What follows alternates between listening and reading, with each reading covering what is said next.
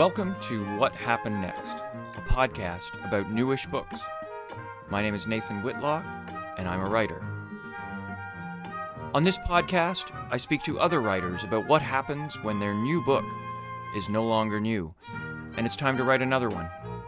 To let me know what you think of this podcast or to suggest a future guest, please go to the contact page at nathanwhitlock.ca. Before I introduce my guest, I wanted to let you know that I have a book that is not just newish, it's actually brand new. It's a novel called Lump, and it's published by the Rare Machines imprint at Dundurn Press. It's my third novel. I've read it, and it's good. You can find out more about Lump at nathanwhitlock.ca. My guest on this episode is Claire Ross Dunn. Claire is not only a novelist whose first book, At Last Count, was published in 2022 by Invisible Publishing, but also a story editor and producer for television, where she has written movies, including one that is in the running for Best Title of All Time, Ice Wine Christmas, and has worked on obscure little shows like Little Mosque on the Prairie and Degrassi The Next Generation. The Globe and Mail named At Last Count as one of its best books of 2022. Claire and I talk about how she felt like a complete newbie, shifting from the film and TV world to that of books, how she discovered many of the skills she learned in the former were transferable to the latter, and how an early success at getting Devo to play her high school pretty much set the pattern for her entire creative career. One small disclosure Claire and I are not only friends, but I played a minor role in the long creative journey that led to her first novel. So be prepared for even more insidery stuff than usual on this episode. I want to talk to you about book stuff, of course. We're going to we're going to talk about a lot of book stuff. But I wanted to ask you about something possibly even more important first, which is something I read about a campaign that you spearheaded as a teenager to get Devo to play your high school. I need to know about this. Please give me the details. Nathan, you have done your research, and this is true. So, I went to a very small school called the Toronto French School. I basically graduated with the same 26 kids who started JK with me. Wow. And there was very, I know, it was very, very nerdy, all that kind of stuff. Um, but uh, there was very little kind of school spirit stuff that happened because it's hard to get up school spirit when you know the whole school is like 215 kids or whatever. Um, but these were the days of CFNY. Do you remember CFNY? Yeah, yeah. And um, and yeah, so Devo came through town, and CFNY had this awesome, you know, write in from your school, and Devo will do a school concert. The size of our gym was like the size of a postage stamp. So I was, but I, you know, thought to myself, oh my God, wouldn't it be great to have Devo in this tiny gym in this nerdy school? Awesome school, but nerdy school. And so we started a letter writing campaign. And I would show up at 7 a.m. every morning and and ask the school secretary to photocopy the the thing that had three sort of ballots on it each page and every morning, a bunch of us would get together and we would sign all of these ballots. And we got garbage bags and garbage bags of the ballots together. We sent them in. We won like against all odds. And because I guess they sent somebody to come and look at the gym, they were like, nope, this is too small. So we had it in a warehouse somewhere downtown with low cement ceilings and fluorescent lights. And it was oh, basically geez. the most awesome thing ever. And yes, they did wear their red hats and I have never forgotten. Were you a diehard Devo? Fan? Like, were you? I know you are big on '80s music. Was Devo totally. one of your big ones? One of the big ones? I mean, big-ish, big enough. And if Devo is listening, they were my top band. it's basically the coolest thing in my history. I, I, I would be hard pressed to find something quite as cool it actually speaks to something and watch how i make this transition i'm i'm waiting with bated breath it does speak to your tenaciousness and your ability to organize a campaign like that oh. around marketing, around uh, bringing, getting the word out, bringing people together, which is something I feel like you've done with with your novel, with At Last Count. Where does that come from? Where does that ability come from? First of all, very good bridge. in conversation. Thank you. Um, yeah, so that's an interesting thing. Two things about that. One is that I started out as an actor um, back in the 80s. I went to theater school and then spent a decade as an actor. And instead of catering or waitering or bartending like all of my friends, I became a freelance publicist and marketing officer for arts organizations like the National Film Board, TIFF, at the time it was called the Festival of Festivals, a bit of a mouthful, uh, the ROM, CBC even. Um, and I would do these short-term contracts. And in a way, uh, I will say, sidebar, that that's where I learned how to write. I think that that's the truth. Publicists taking my press releases and redlining them, right? And, you know, getting me to and the the ability to write something succinct like a one pager about anything really, and keep it onto one page. So I suppose the truth is that I have some marketing uh, background, except that that was a very long time ago and marketing was a very different back then. Like i so remember the days of standing at the cbc receptionist desk next to the giant fax machine that was almost the size of a photocopier and feeding in press releases one at a time doot, doot, doot, doot, doot, and getting you know people's phone numbers the phone numbers on a paper list of the guy at the toronto star and the woman at the globe and mail et cetera so i mean i i have to say that i went right back to those those old ideas of like how do you how do you get the word out about something? How do you stick out in the crowd? Because the truth was i was terrified i wouldn't right? Um here i am in this weird space of being a complete beginner novelist because it's my first novel and also being a person who's written for film and tv for 25 30 years um, so I really didn't know how to get the word out, and I was terrified that the book would be a flop.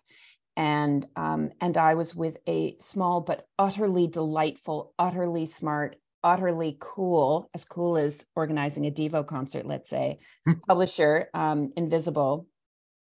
And I knew that they didn't, you know, they've got a small staff, awesome staff, but small, right? So I knew that there was going to be um, it was going to be important for me to pitch in and to figure out how to carve out my own space and whatnot. So I guess it's the combination of that, though those old marketing kind of skills coming back, and then also terror, which is a great motivator, really.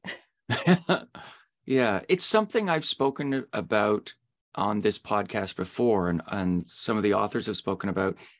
Is this reality that authors can't simply write the book, revise the book, go to a launch, and then start writing va- the next vanish. book. Yeah, move, yeah. Go, vanish to the log cabin and wait for the wait the for accolades. The, the, yeah, the Giller jury to to right. contact them. Uh, you know, have the phone call down at the general store and have someone come up. totally. up contact them. As delicious as that image is to me. Yeah. And it's something I spoke, I specifically, I remember speaking to uh, Farzana Doctor about this, about I have this theory that writers need to be part artist and part weasel. And she used the word entrepreneur, which I quite preferred. It's much right. I prefer to. Yeah. And you everyone has a different balance of how much they have of each in them and they shouldn't mm-hmm. talk to each other. But there is this necessity that you can't just be a pure artist anymore, except when you're writing. You write, but mm-hmm. then once the writing is done and the book is in book form and the cover's on it, then the weasel has to take over. Sorry, the entrepreneur has good. to take over and make sure that book gets into some hands. True. Yeah, and I and I, you know, even though I say I started as an actor and spent those 10 years as an actor, I actually feel that I'm a large part of me is an introvert you know and so and and in fact not uh, uh, writing a book channels the introvert right because you spend all that time by yourself and it it it is a true challenge to get up there and do a reading, do an author pop in at a bookstore. You know, you put your smile on and you open the door and you're like, hey, I'm here. Um, and just get sort of get your extrovert on. Um, and and and be brave and and uh, confident that they are happy to see you, that you are part of the way they sell books. So they need authors to be doing that service for the book, for the bookstore, for the publisher. I mean, in a way, the only way that I could get my brain around it, because it does feel a lot like tooting your own horn, which is deeply uncomfortable, whether you're an introvert or an extrovert or whatever. Um, the only way I could sort of parcel it was sort of uh, to, to feel like I was doing it for other people. I was mm-hmm. doing it for the book. I was doing it for the bookstore. I was doing it for the publisher. And those three things really got me through. And and to be honest, I hope this doesn't come off as sounding lofty or anything, but um, it, because my book is partly uh, is completely fictional, but also is about my own experience with OCD as a younger person. The other helpful thing is to think about doing it for other for the reader. Um, I, I it's been incredibly rewarding to have conversations with readers um, about their OCD experience and how thankful they are that there is another book out there because there aren't that many um, about the OCD experience and um, and so that has been very helpful for me to kind of get out of my head about it and and get over the embarrassment of self promotion which is so challenging and on so many levels right? And just go actually this this is a super important conversation. This is exactly why I'm here. And so if I go to this author event and I only meet one person who comes to me and whispers at the front of the signing line, which has happened to me a few times, uh, your book spoke to me. Uh, it reflected my experience. Then I feel like, okay, I, I've got enough courage to keep keep doing it. Yeah. I mean, that's wonderful. And and I want to talk about the book for a bit. Um, you've written about that, about the novel's uh, uh, long sort of gestation period. yes, ridiculously long gestation. Um, which which involves some dormancy as well. Can you talk a little bit about that, about that process? Yeah, sure. Um, so I started, I think I started writing the book in around 2004, 2005. Um, and as we said, I, I write primarily for television and film, and it can be a very stressful business. And so I started a small writer's circle with two friends, really as an antidote to that stress, uh, so that I would have one thing in my life where writing was purely for pleasure. It was not, you know, it was for gentle feedback amongst this circle, right. within this circle, but it would not be for the lineup of producers and development people and broadcasters and distributors and all the people who have feedback in television under great um, time pressure and money pressure and all that kind of stuff. Which probably it's, felt almost pastoral compared to oh, your day job. Felt that like is idyllic. awesome idyllic. It was idyllic. We sat in sunbeams, quite literally and fed each other nice snacks and wrote together and then fed back to each other. It was it was just delightful. And we challenged each other to submit to the Toronto Arts Council. Um, I uh, basically I was writing a short story. It was not at all what the book ended up being. It was it was an ode to Britnell's. Do you remember Britnell's mm-hmm. at uh, Yonge and Bloor? Um, and I submitted it to the Toronto Arts Council as if I were going to write a novel and I got the money. And I thought, oh, that's interesting. Okay, that's delightful. Because really, again, I was this newbie fiction writer. Um, writing for television was feeling a lot like kind of running the 400 meter and and the notion of writing a novel felt more like the Boston Marathon and I I still could not wrap my mind my mind around what that would be like but you know that has always felt so fancy to me the notion of writing a novel and so i was like okay this sounds fun. So we encouraged each other to submit to the ontario arts council and i got that money too. And then i was like oh god now apparently i have to write a novel. I don't know how to do that. I literally don't know how to do that.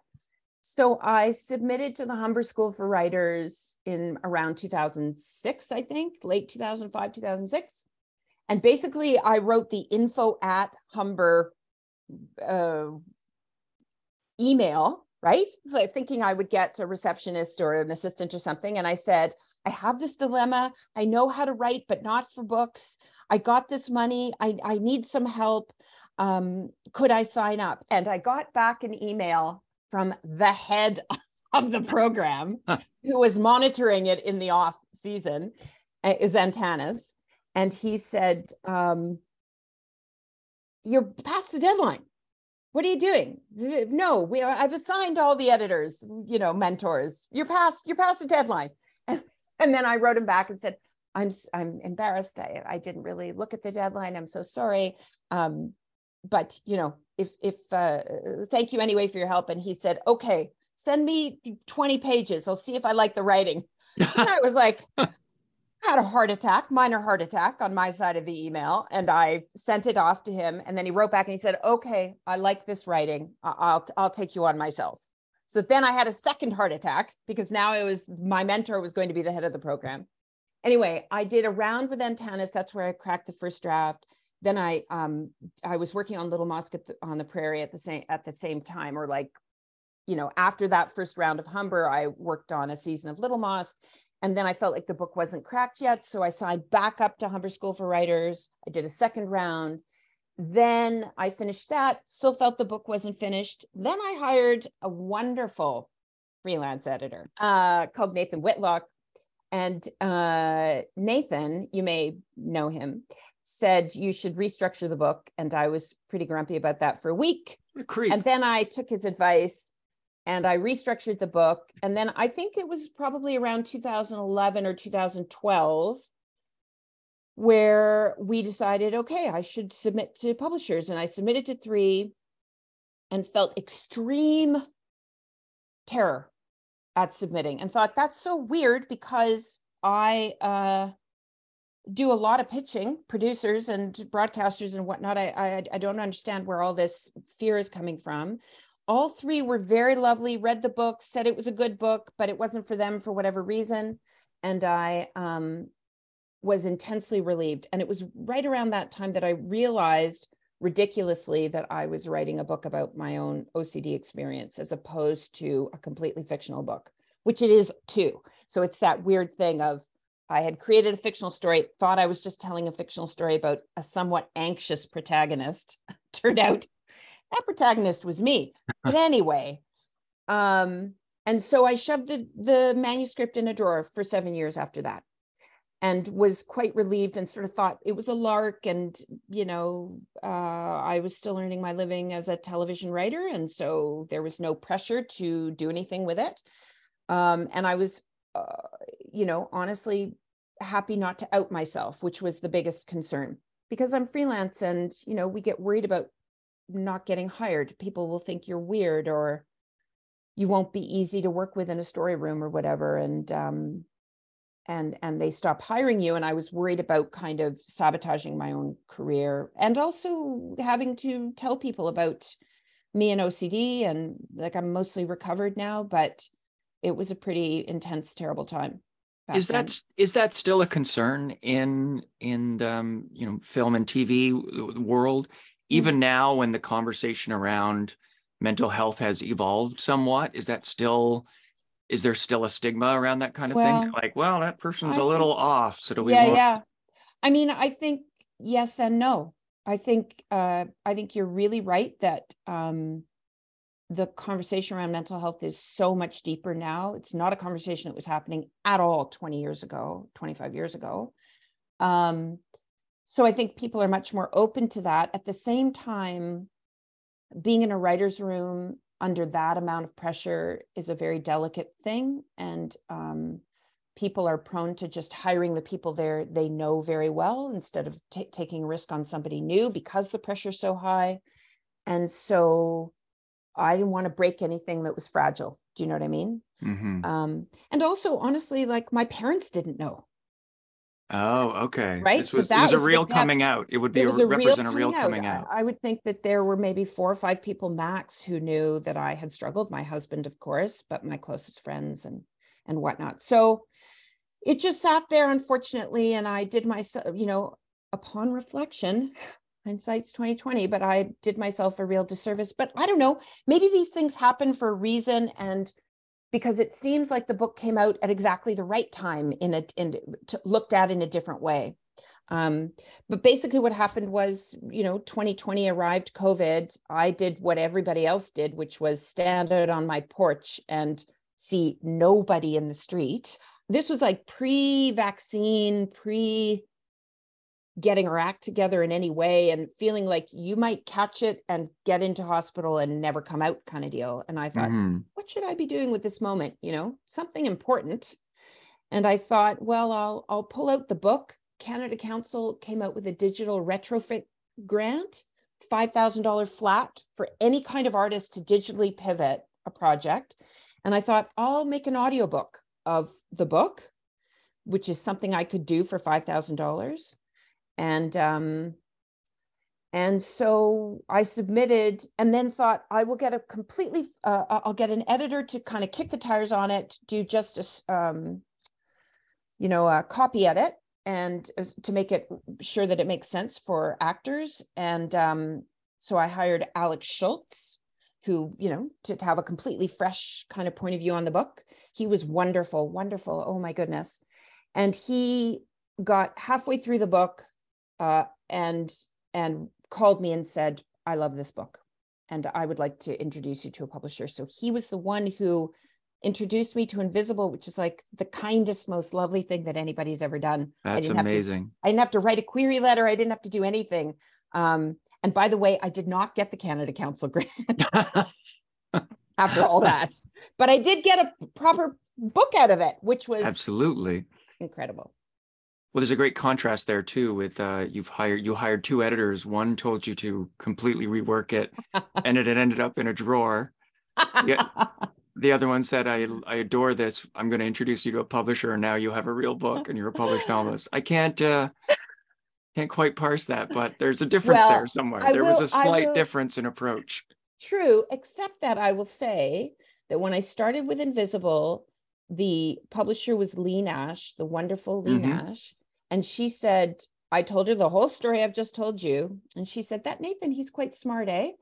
um, I think what we should do is go deeper into the structure and you should do the inter so so the book uh intercuts between now and then that is mm-hmm. the structure that you had proposed originally it was just a linear retelling from the point of view of the 39 year old protagonist and you had proposed let's intercut these two time periods. Let's tell it from the point of view of the 39 year old and the 13 year old which ended up being so wonderful. And leigh said go more. And so that really i you know the chapters are incredibly short sometimes a page sometimes three pages. And and that has been a winning thing. Like lots of readers have told me that they felt the book whipped by like they got themselves into a hammock and read the whole thing in a day and a half because they couldn't they couldn't stop turning the pages so it's an undervalued thing though that readability like basic readability um the idea that you're not forcing yourself to like i've got to keep reading this because i know this is important right. it has won an award right. i've been told by so many big heads that this is an important book but man, is this slow going and stodgy right. and not yeah, yeah. really doing I'm, the old I'm, 57 yeah. more pages till the end of this exactly. chapter. Oh my God. Yeah. Something I'm taking from that whole story, which is great. And it's got that great TV ending. It's got that great movie ending, which uh, well done. But something that's that's clear from that is even connecting back to the, you know, the the the Devo campaign and the marketing work you've done for your own book you seem to have this approach of okay something needs to happen. I need to make a plan assemble a team hire the right people do some research on funding do some research on the right you know resources and we'll get this done. Boom boom boom boom. Right. as opposed to this the more cliched creative writer approach which is like ah, i will now get into the fetal position and i will hate myself and then I will hope that some, you know, brilliant Lots editor sees, yes. yeah, or someone, you know, angel comes and spots my potential and draws me into the, you know, into the the better realm. You seem to have that approach with everything of like, mm-hmm. nope, let's get this project. Everything's a project, in other words. True, true. Oh, just ask my husband. Yes, I think he, I think he would agree with you on that. it's interesting though because you mentioned you have this whole career. You began as an as an actor and as a writer for for television and for film.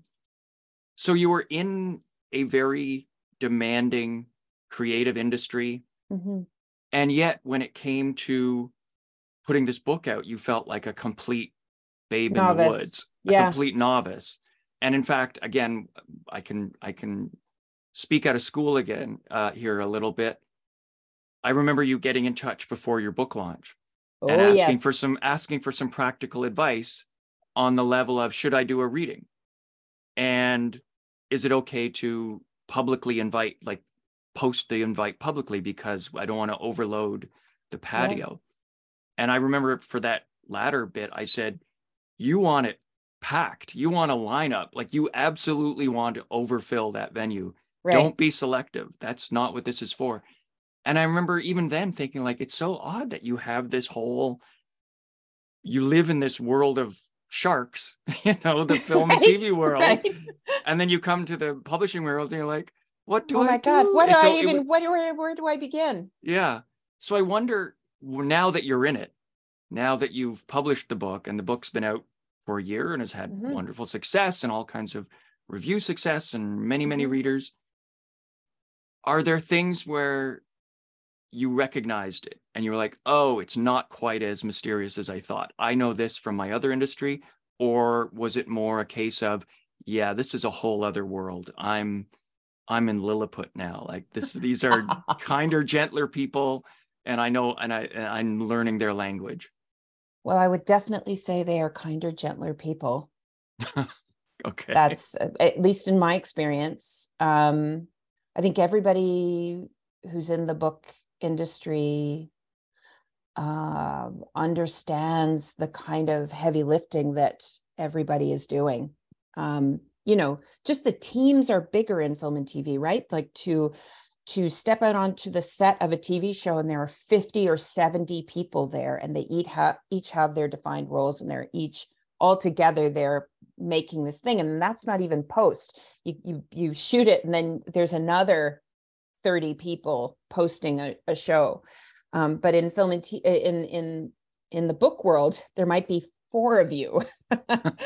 you know, um, but it does still feel um, new to me, and I, I don't know if that's just naivete or um, or whatnot. Like it's only looking back over the last year that I realize nope, there's a pattern there. Um, and I did a lot of Googling, like the very basic novice stuff, Googling, how do I promote my book? Google. Right, right. Um, how do I run a book launch? How do I get a blurb? How do you, what does an email look like when you ask somebody for a blurb? Google. Um, like just the very, very basic thing. I could not really see the forest for the trees. Do you know what I mean? I could not see the the mile high version of what I was supposed to do. So I kept making lists over and over and over.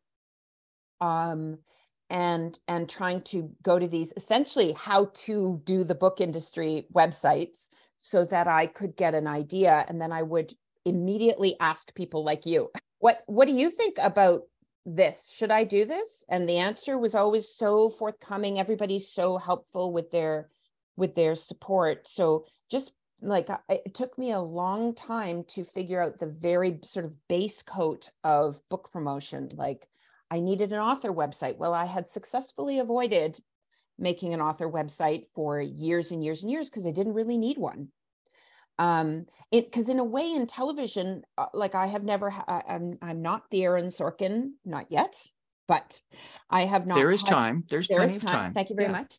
Um but i have not had my own shows uh, like i've had my own shows optioned and developed but i have not had a, an, a one of my own shows greenlit. So i've never been the front person on a on a show.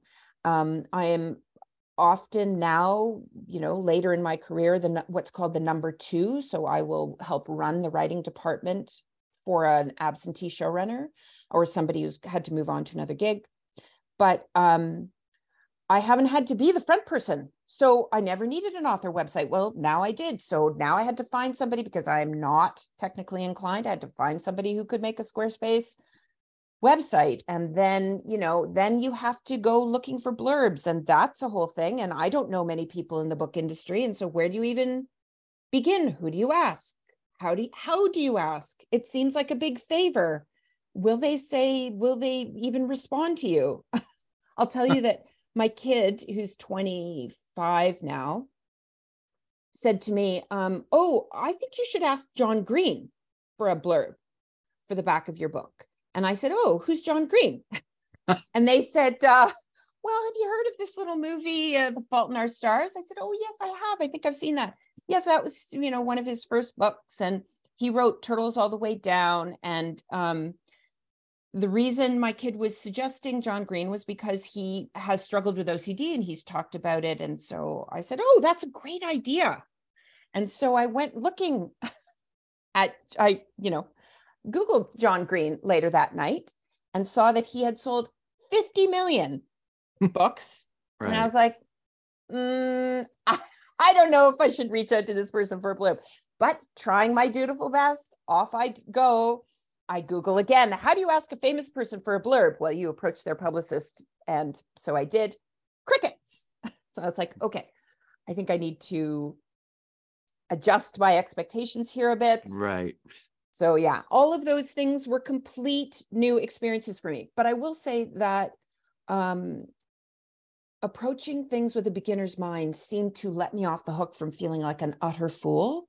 I was just like, nope, I'm going to be since this whole experience is about me being out, as it were, I am also going to be out about publishing my first book and not knowing how to do any of this. And I just found that when I repeatedly mentioned to people how new I was, they were lovely and gave me advice and and helped me through. It's interesting though because there's still that odd uh, thing that happens. And I remember you. I remember the email from you about asking about blurbs and the, that whole process and i gave you what i thought was you know the the the advice from the entrepreneur slash weasel side which is because you had suggested some names and i was like those are great people but they're all very literary people literary they're all authors so yes absolutely hit those people up but one thing that booksellers readers editors like to see are people from outside the book world or yeah. experts you know, beyond just other writers. So I said, well, why don't you connect with this person, that person, these some ideas? And your reply was, oh, I've already got those. That's already you already had like two or three. I'm like, yeah, those are a million times better than I could have gotten. And I oh. and I was even suggesting I'm like, so there was this always this thing of like you coming to it as again this complete babe in the woods, complete right. novice but really you've done the work. You've done all the groundwork. You're like yeah that's a great idea. I've already got 10 of those thanks. Like the project is already four steps ahead. I just you know well i love that i advice. give off that impression because mostly i was melting down around here and oh i don't i don't suggest that this was a ruse or anything. I just i don't think you realize how right. uh how accomplished you already were in terms oh. of and how knowledgeable you already were about what was going on yeah and you know there is a process it, it is very it, there, there are natural steps to the thing. Um, i will say that each step took way longer than i anticipated. That was the other thing. I would i would say people should give themselves way longer runway than they think. So even for example just with the asking blurbs it occurred to me so belatedly you can't ask a blurb of somebody if you haven't read their book. That would just be rude. What would my mother think and so, you know, I then realized, oh my God, I'm like two months from the deadline, the publisher deadline to have my blurbs. So I started buying books like literally every day I was down to Book City buying buying a book and reading, reading, reading, which of course I'm not a fast reader. It takes time, right? Um, it took me time to make the website and gather all the things that you need for the website then you have to go and take a proper author photo and it has to be a certain number of pixels. And is that the right word? Pixels? You know what i'm saying so. the resolution resolution high res. yes. and so um well i had also successfully avoided doing that. And then you have to line that up and then you have to choose them and you have to look at them which i didn't want to do. And anyway just all of that stuff took a long long time. Uh, you know the other thing is there's not a great uh, swath of people organizing a book launch for an author. It's the author. It's mm-hmm. the author. And so you have to find a venue. Well during covid that was not so easy right? A venue who had a patio that everybody could get to that everyone would feel comfortable with who was willing to book off a night. Like all those kinds of logisticy things. Anyway it just takes a lot longer than you think. And meanwhile there are all these other things that are happening after the yes from the publisher that I was not aware of either, right? You you kind of have this image of like they they call you and they say we'd like to publish your book and you're like, "Oh my goodness." And then you immediately get on a lounger with a cocktail and that's, you know, nope.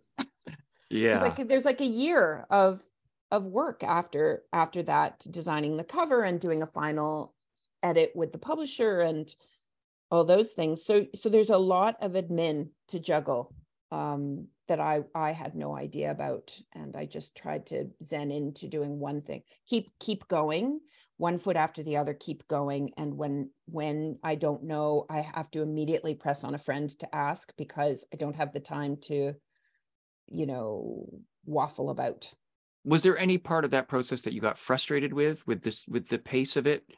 I would imagine again coming from a TV and film background where I'm there's certain things you'll have to wait on, but certain things will be the decisions will be made in the room. But was there ever a moment you're like, we can speed this process up a little bit? I don't need to wait for the yes or the no for for six weeks. Right. Uh, maybe not. Uh, uh, certainly in terms of the creative side with the publisher, um, I was glad for time. It sped up as we got closer. And I remember the last, the very last read that I had was like 48 hours. And I flipped my gourd. I was just like, I can't read 280 pages that fast and have it be good. Um, so it did, it did all kind of speed up and it caught up to mm-hmm. me. But I was glad for the longer time periods um, because I did do a full edit pass with Leigh. Um, and then Norm Nehmetallah came on as the new publisher, and he was equally wonderful. Um, and by then, we had basically finished the substantive edit, but you know, there was like, there's now a new person in the mix, and, and I want him to have the time. And so we kind of flip, uh, changed people and so I, I think that all of that stuff happened at just the right pace, especially for me being a newbie, um, that I didn't that I didn't get overwhelmed. I do also want to ask you because you have these connections in the film world, and I know that uh, you know that would be a natural thing, and the book lends itself to the screen very nicely.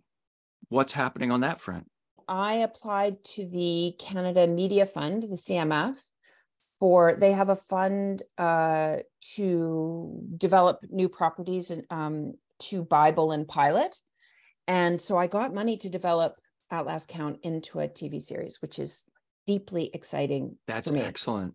It is excellent. And it's very kind of um, full circle or something like that because, you know, I have made my living as a film and TV writer. And then I took this risk and wrote a book and then now i'm optioning my own book in a way to write the film and tv version of it. So it's all coming around.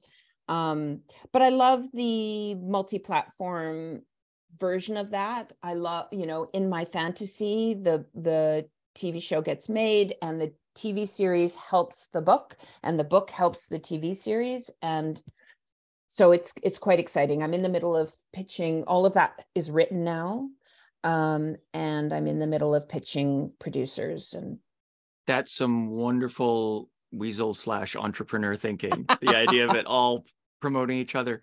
I also have to ask, in the process of making that pitch and going through that that grant uh, um, application and now working through the book and rewriting it as a as a series has your perspective changed on the story are you looking at parts of the original book and going like yeah, I can't use that. That that worked just fine yeah. in the book, but doesn't work on the. Are you able to have that distance? Or... Yes, I yes. It's such an engaging conversation. Um, so I ran a development, what's called a development story room, uh, and I hired part of the money, helped to finance a story editor. So I brought on a, a story consultant and a sort of a junior story person, and the three of us sat in the room and talked about it all and whatnot. So um, it is, it, you know, TV necessarily is a different medium, right? So you cannot be too faithful to the original material, but you want to honor the things that really work with the original material. So it's still the the the series has evolved from what the book is in very exciting ways. The other thing that you're trying to do is create an engine, which is a very TV word, that will help the help the um, series go for multiple seasons. And so that was interesting because a book is a one-time story mm-hmm. and a TV show is a recurring story. So how do you find an engine that will create a kind of a dramatic question that will get answered with every episode, every season? One final thing that relates and I didn't I didn't plan this to be about, you know, all the great advice I'd given you in the past. but it actually does relate to a another piece of advice I remember giving you, and I I give this one to to everybody who asks, which is the best way to um, dampen anxiety around a new book, especially a first book, is to be neck deep in a new book so that when the first one comes out you're like that's great it's all gravy but i'm actually working on this other yes. thing my my brain is all focused on this other thing and I I've given that advice. I was given that advice by by a big name writer. I won't name because they've since become problematic. Um, but I've taken it and I've given it out as as freely as I can, mostly with the knowledge that people won't follow it. That most people will be like, "No, I'm going to sit and watch my new book come out." And then because I won't have time because there'll be calls and award juries and there'll be like flights to different cities. I can't I won't have time to work on a new book. Right. So I give the advice, assuming it won't be taken for the most part. And then um, a few months ago, you posted a photo of yourself holding a whole freaking manuscript of a new book. Yeah. A year after, less than a year after the launch of of the previous one, which remember had that long, drawn out process before. Yeah. What happened? How did you how did you shame the the advice giver with uh did you have oh, just well, this um burst of creativity or? Well first of all uh i so remember the day that you gave me that advice um because i i i had a kind of a reverb of the anxiety that i felt um in that first attempt to get a publisher back in 2012 or whatever approaching the publishing date of At Last Count, I, I just felt terrified, terrified. Um, I, I was afraid of being a failure, that the book would flop. I, you know, I was sort of had the like Rosedale politeness thing in me from way back and thought, what if I'm a flop? I, I was worried for the publisher that my book might be a flop. Like, n- never mind me. Um, and so yes i just and and also of course the ocd piece and knowing that um that i would need to talk about it out loud and was trying to steel my myself and summon the courage to do that and and trust that it was going to be okay. And so yes i was feeling at peak uh terror when i called you and said i don't know. Is it just me and you said, no, no, no. Um, many writers feel like you might have an extra something in there because given the personal nature of the book. But, um, and so you gave me this advice. And I thought, you know what? He's right. He's so right. And um, I sort of remember you saying, like, I'll, like, let's talk next week. And you tell me if you've got some ideas. I got off the phone with you and I oh, said wow. to my, uh, my husband, Kirk, I'm in deep trouble. I Nathan wants to hear from me about what you know what I'm going to I, I ah. anyway but what I did was I went back to my kind of library of ideas you know the the the file that we all have on our computer which is like nearly dead but not gone right. ideas that we like the darlings and you can't quite kill you that's can't right. yet bring yourself to kill. you kill cannot click any of it and drag it into the trash because Yeah. it seems so good and when you're like on a long walk through a forest you dream about this project and so I thought to myself, I came up with a short list of three. I think you and I talked like on a Tuesday or something, and I decided that by Monday I would have a new project. and so I went and looked. I went and looked and I made a short list. I had three ideas. One was going to be kind of just as uh, you know very deep meaningful book to me personally and i thought i don't know if i have it in me to try and tackle such a large thing again like repeat repeat what i'd done with At Last Count with a different subject matter that's been integral to my life. So i was like mm, i don't know maybe park that for the third book for now just give myself a slight psychic break. Um, and then i had two other ideas and i decided that i would take a, a, a movie outline that i had written that has been optioned twice um, so I knew that it had some juice in it because two different producers had optioned it over the years. And for uh, nothing that I could control or we could control, the options ran out and the rights reverted to me. And I thought, you know, so so one of the things that I write in film and TV are these romance movies for streaming. And so this is a romance project. And I thought, well, it's lighter fare, but it could possibly sell well and I have an outline sitting here. And the idea was that it was going to be, and still might be one day, um, a series of three movies about the same protagonist and her adventures. And so I thought, I will just take the outline from the movie and make it an outline for a book and flesh it out. And uh, a writer friend of mine was attending these writer sessions in the morning uh, it's called PJ Writing. It's run by a Canadian author called Sue Reynolds. Mm-hmm. And she runs writer workshops and writer retreats, and she's an editor and a writer herself.